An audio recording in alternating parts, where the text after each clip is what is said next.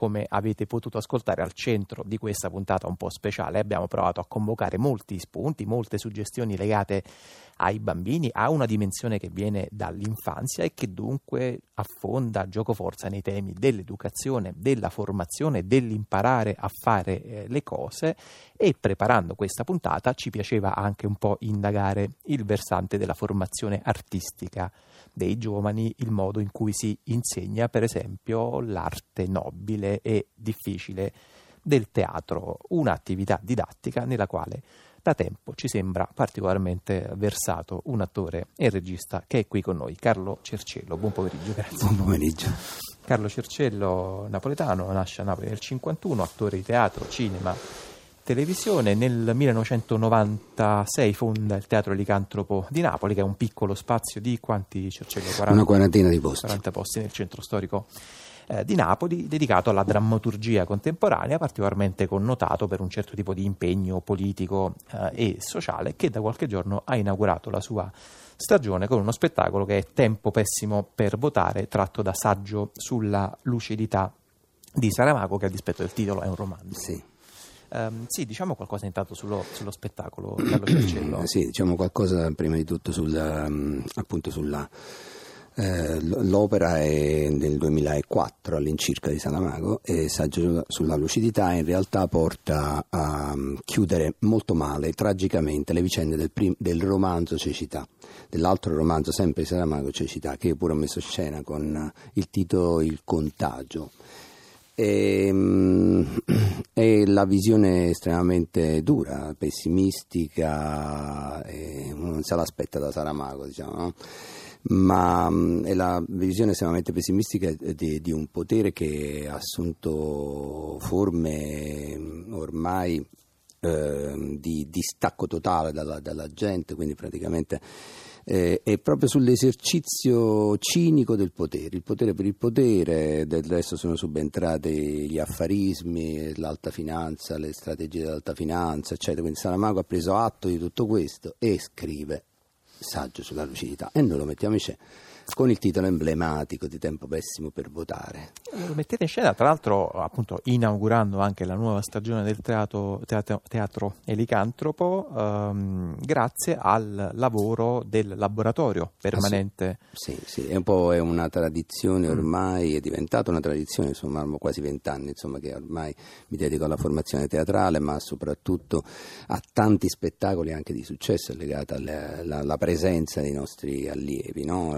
Da, già nel premio Ubu del 2001 mm, eh, che era stanza 101 no? erano già 12 allievi miei che erano in scena e così poi tutti gli anni ci sono stati gli spettacoli legati a loro ma perché secondo me ha senso anche mm, ha, ha, ha veramente il senso del teatro è questo è la formazione alla vita ma soprattutto è preparare un futuro un futuro, un futuro culturale per, per le persone perché si, la cosa fondamentale fondamentale questo. No, è... su questo infatti poi sul futuro appunto anche della formazione dei giovani sì. attori ci arriviamo tra qualche minuto. Sì. Due di questi attori li abbiamo anche così convocati qui in sì, studio, sono Alessandro uh, Paschitto e Monica Cipriano che appunto abbiamo chiesto loro di, uh, ai quali abbiamo chiesto di preparare un pezzo da saggio sulla uh, lucidità, anzi da tempo pessimo per votare. Si tratta di due telefonate tra un ministro degli interni e un sindaco. Sono telefonate molto violente che chiaramente dove abbiamo nello,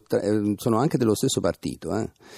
Ehm, dove, mostra, eh, dove, è mostrato chiaramente da un lato la, eh, diciamo le sono, sono, mostrate le strategie machiavelliche, ciniche, senza scrupoli del potere. Eh, potremmo dire che è un farabutto questo ministro degli interni, però insomma ne riconosciamo tanti attraverso la sua immagine.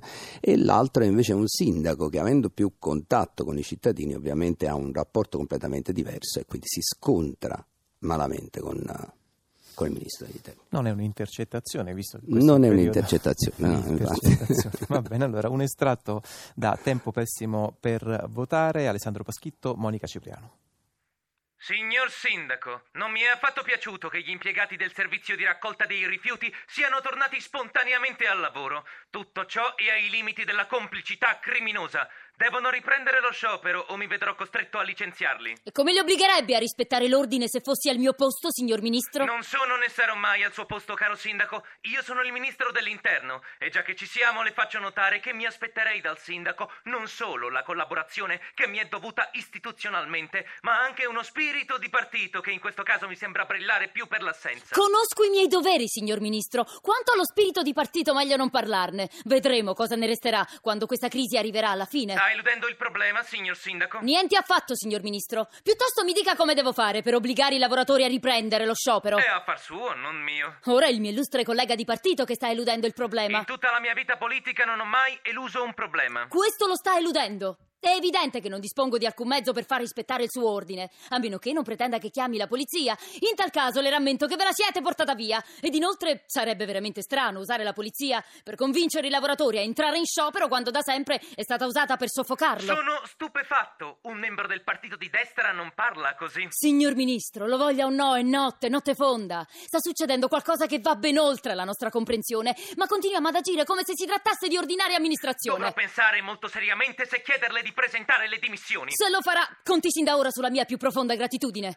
Secondo lei che cosa dovremmo fare allora? Niente. Niente non si può chiedere a un governo di non far niente, specialmente in una situazione come questa. In una situazione come questa, un governo non governa. Sembra solo che lo Mi faccia. sento veramente perplesso. Parliamo seriamente, signor Ministro. Il governo è disposto a finirla con questa farsa dello stato d'assedio. Cosa vuol fare se no? Mettere a ferro e fuoco la città? Sbattere 3 o 4 mila persone in prigione accusandole di non si sa che crimine quando un vero e proprio crimine non esiste? Quello che vogliamo è riportare le persone alla ragione, mostrar loro l'errore in cui sono cadute o le hanno fatte cadere questo bisogna ancora appurarlo. Quanto ai netturbini, d'accordo, li lasci lavorare. Del resto lo sciopero era soltanto una delle nostre strategie e di sicuro non quella di maggiore importanza. Già, lo immagino. Quello che le chiedo però è che il governo non ipotizzi mai che il comune possa essere lo strumento della sua politica repressiva. Temo di non comprenderla o di comprenderla fin troppo bene. Signor Ministro, un giorno la città tornerà ad essere la capitale del paese. Forse. Ed è necessario che il comune non sia mai visto come complice o coautore di una repressione sanguinosa. Se il governo dovesse ordinarla, se ne assumerà le conseguenze. Spero di essere stata sufficientemente chiara, signor Ministro. Votato scheda bianca? Come, prego? Le ho domandato se era in bianco la scheda che ha depositato nell'urna. Non si sa mai, signor Ministro, non si sa mai.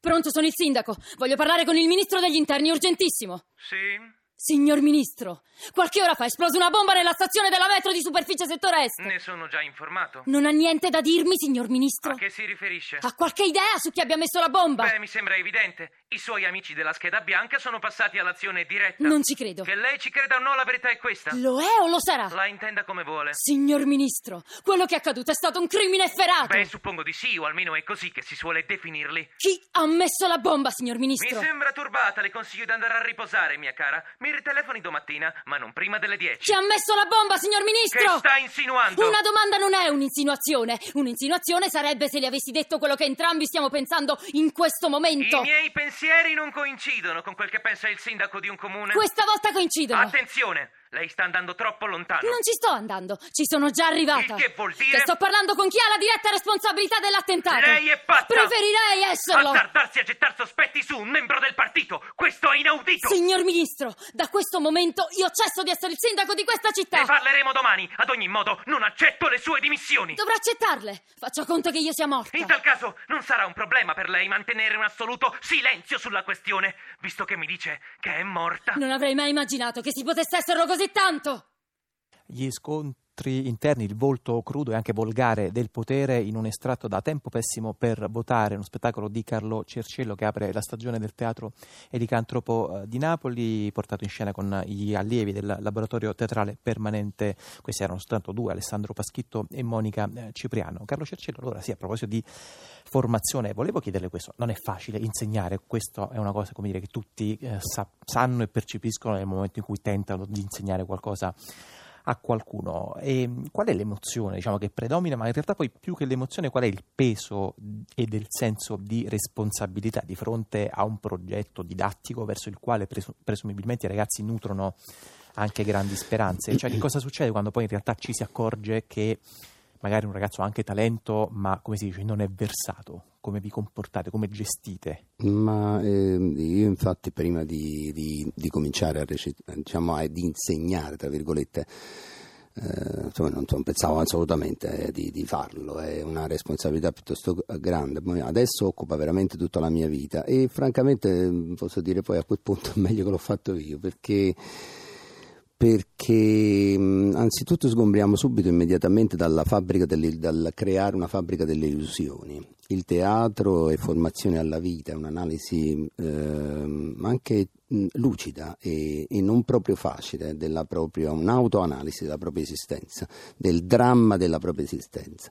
E, ehm, e quindi io eh, ritengo che eh, è quello che cerco di trasmettere, che è fondamentale a, mh, preparare delle persone consapevoli del ruolo, della responsabilità che assumono di, dinanzi agli spettatori eh, come comunicatori. Quali sono le caratteristiche eh, diciamo, artistiche richieste a questi ragazzi? Che cosa devono imparare? Che cosa devono eh, trasmettere? Sono molte, le, sono molte le, le, Io penso che si tratti perché è difficile stabilire eh, eh, che basta, sarebbe facile insomma, se si trattasse di, di, un manualetto, per esempio. No? Dice, un manualetto te lo leggi e, e via così.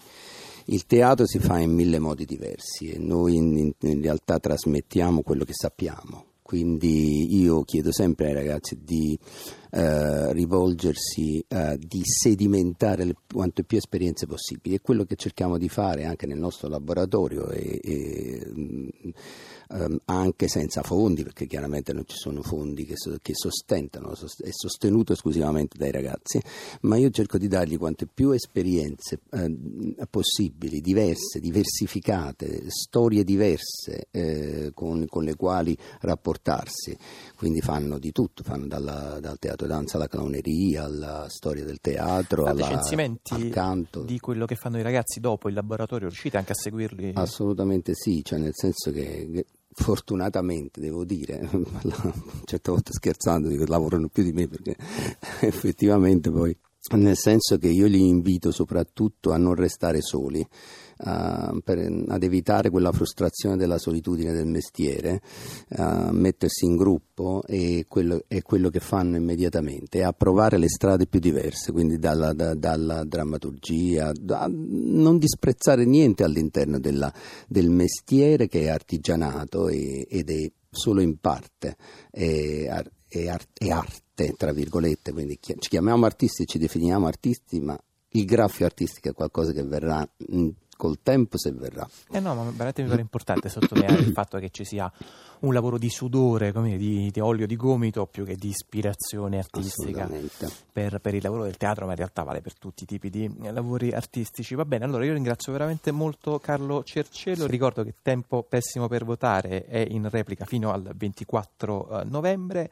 Ne approfitto anche per ricordarvi che dal 31 ottobre parte la terza edizione qui su Radio 3 di Tutto Esaurito, il mese del teatro, con una diretta dalla Sala A con Sandro Lombardi alla quale seguiranno altre dirette dalla sala A, ma in realtà tutte le sere per tutto il mese ci saranno spettacoli e radiodrammi, appunto tutti legati dal comune, dalla comune tematica eh, teatrale qui su Radio 3 e grazie ancora caro Cercello. Grazie a voi.